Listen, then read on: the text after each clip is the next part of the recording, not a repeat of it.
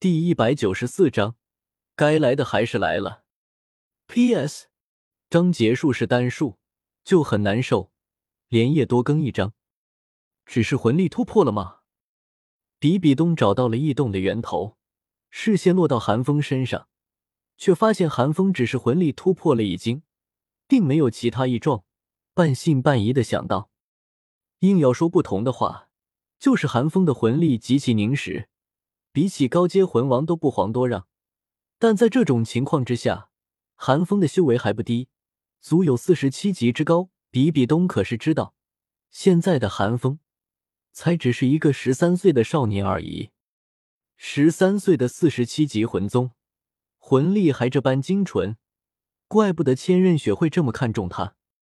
教皇。就在比比东心绪渺远的时候，菊斗罗恭敬的声音在他耳边响起，这才让比比东将心绪拉回来了。看着眼前的大师和柳二龙两人，比比东美眸之中闪过一抹异色，但却没有表现出来，只是拿出了三枚魂骨，交给了另一边的弗兰德。他和大师没什么好说的，说不上怨，毕竟当年是他提出的分手。如果硬要怪罪大师，就只能怪大师实力不堪入目了。当然，以比比东的心性，自然是不会将千寻疾的禽兽行径归罪到大师身上的。说起来，当初还是他负了大师，不过他也给了大师足够的补偿，倒也算两不相欠。感情是肯定还有的，就算时间能冲淡一切，初恋也是最难忘记的。更何况比比东的初恋还那么刻骨铭心、撕心裂肺。只是现在的比比东有了更高的追求，高贵的神奇，无上的权力，绝对的实力。再次看到大师和柳二龙，比比东也只能祝他们幸福了。领取了三枚魂骨，弗兰德三人也不做逗留，拜谢一声之后便离开了。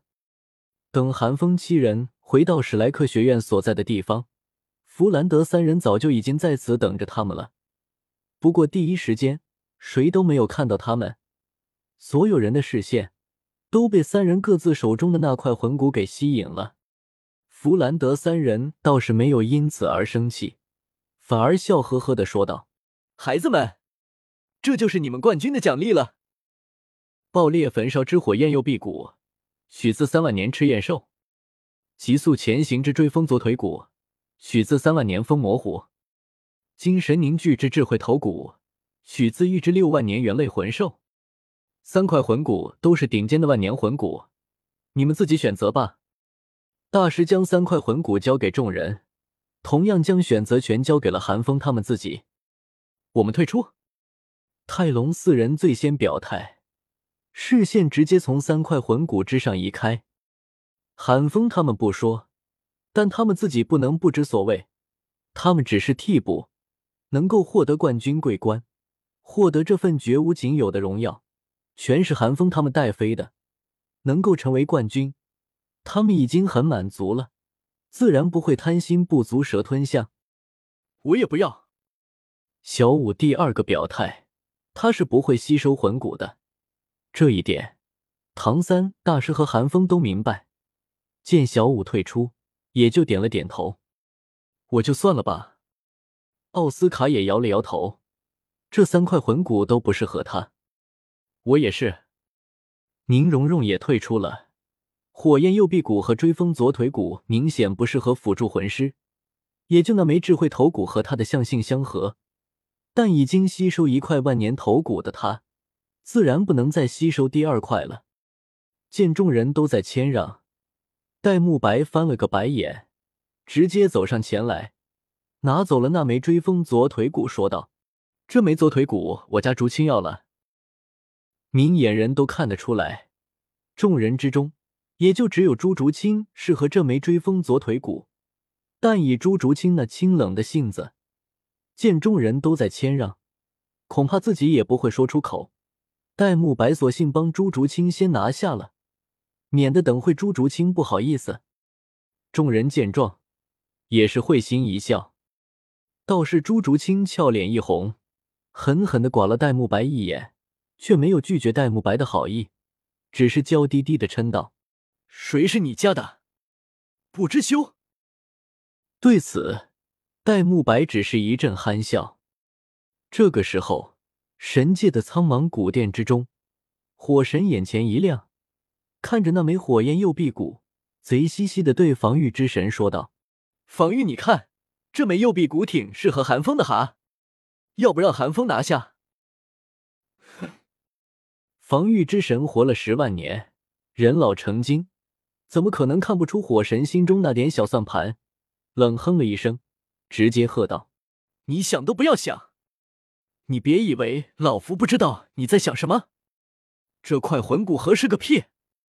三万年的垃圾魂骨，拉了胯了。”防御之神正头疼，怎么把寒风拉回防御的正道呢？火神就撺掇着让寒风吸收这块明显就是附加攻击魂技的魂骨，分明就是居心不良。想到这里，防御之神看了眼平面之中的寒风，甚至不惜耗费神力落下神谕。嚯啊！防御，你倒是真舍得啊！火神见状，眼底一震，不由得惊叹道：“神界发生了什么？”寒风并不清楚。但就在此刻，寒风识海之中的神灵玉骨珠再次移动。寒风原本还以为是防御之神的第二考要来了，却没想到居然是防御之神的神谕。或许是寒风对防御神器的亲和力提高了，这一次防御之神的声音不再那么生硬，反倒带着一丝耳提面命的意思。小子，想要魂骨，老夫帮你整。这种不入流的魂骨。不要也罢。呃，韩风听完神谕的内容，嘴角不禁一扯，他还以为什么大事儿呢，合着就这么点事儿啊？不过把万年魂骨说成不入流，这也就是真正的神奇能做出的事情了。但也因此，韩风不禁激动了起来。神奇亲口答应给自己整滴魂骨，这不得十万年起步？我。我就在韩风激动的时候，马红俊扭扭捏捏的声音吸引了韩风的注意力。只见马红俊的视线落到那枚火焰右臂骨之上，眼底难掩憧憬之色，但又看了看韩风，强行将那抹憧憬之色压了下去。看到这里，韩风哪里不明白马红俊心中所想，顿时哈哈一笑，拍了拍马红俊的犊子，笑道。咋，胖胖你也想退出，不想要魂骨了？马红俊闻言苦笑了一声，心知韩风已经看穿了自己的心思，只能坦诚道：“肯定想要啊，但这枚魂骨必须属于风哥你啊。”火焰右臂骨的象性对韩风和马红俊而言都很不错，但如果论功行赏，韩风肯定是在马红俊之上的，这一点。就连弗兰德都不得不承认，弗兰德肯定是希望自己的亲传弟子能够获得这枚魂骨的，但这对寒风而言太不公平了。你跟我客气你玛呢？这种魂骨我才看不上呢。你要是喜欢，它就是你的了。寒风咧嘴一笑，狠狠的在马红俊的肚子上揉了两把后，直接将火焰右臂骨交给了马红俊。寒风这话半真半假。他的确不想吸收这枚魂骨，但要说他看不上一枚三万年的魂骨，那是假的。真的吗？风哥，你就是我亲哥。这一刻，马红俊只觉得韩风的形象那么高大，这还能有假？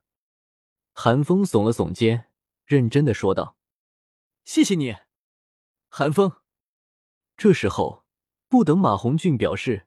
弗兰德便先一步郑重其事的对韩风说道：“对弗兰德而言，马红俊就像他的亲生儿子一般，比起唐三之于大师一般无二。”韩风连忙摆了摆手，惶恐的说道：“院长，你这可是折杀我了。”唐三看到这一幕，只好说道：“既然如此，那这枚智慧魂骨就给韩风吧。”谁知韩风又摇了摇头。算了吧，我对我的头部魂骨有自己的想法，这枚智慧魂骨还是唐三你吸收了吧。韩风这倒不是在谦让，韩风对自己的头部魂骨的确有特定的要求，而这枚智慧魂骨并不满足韩风的需求，因为外附魂骨的缘故，韩风每次使用虚的面具，都会被阴寒暴戾的气息所笼罩，就连思绪都受到了影响，也因此。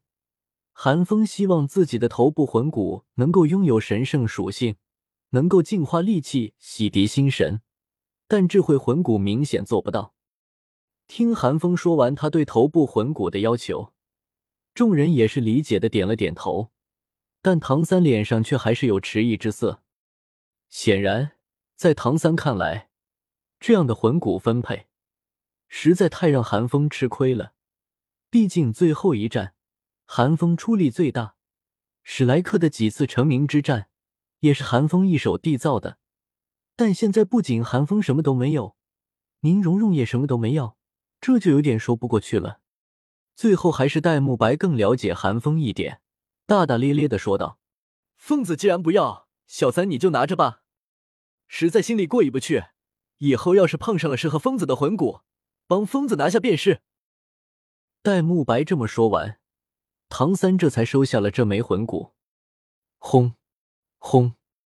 可就在这皆大欢喜的时候，两声巨响突然从赛场之外响起，一紫一金两道强横无匹的气息冲天而起，以迅雷不及掩耳之势朝史莱克众人冲杀而来。那两道气息杀气腾腾，分明来者不善。更令人惊骇的是。这两道气息远远强过在场九成九的魂师，赫然是两尊封号斗罗。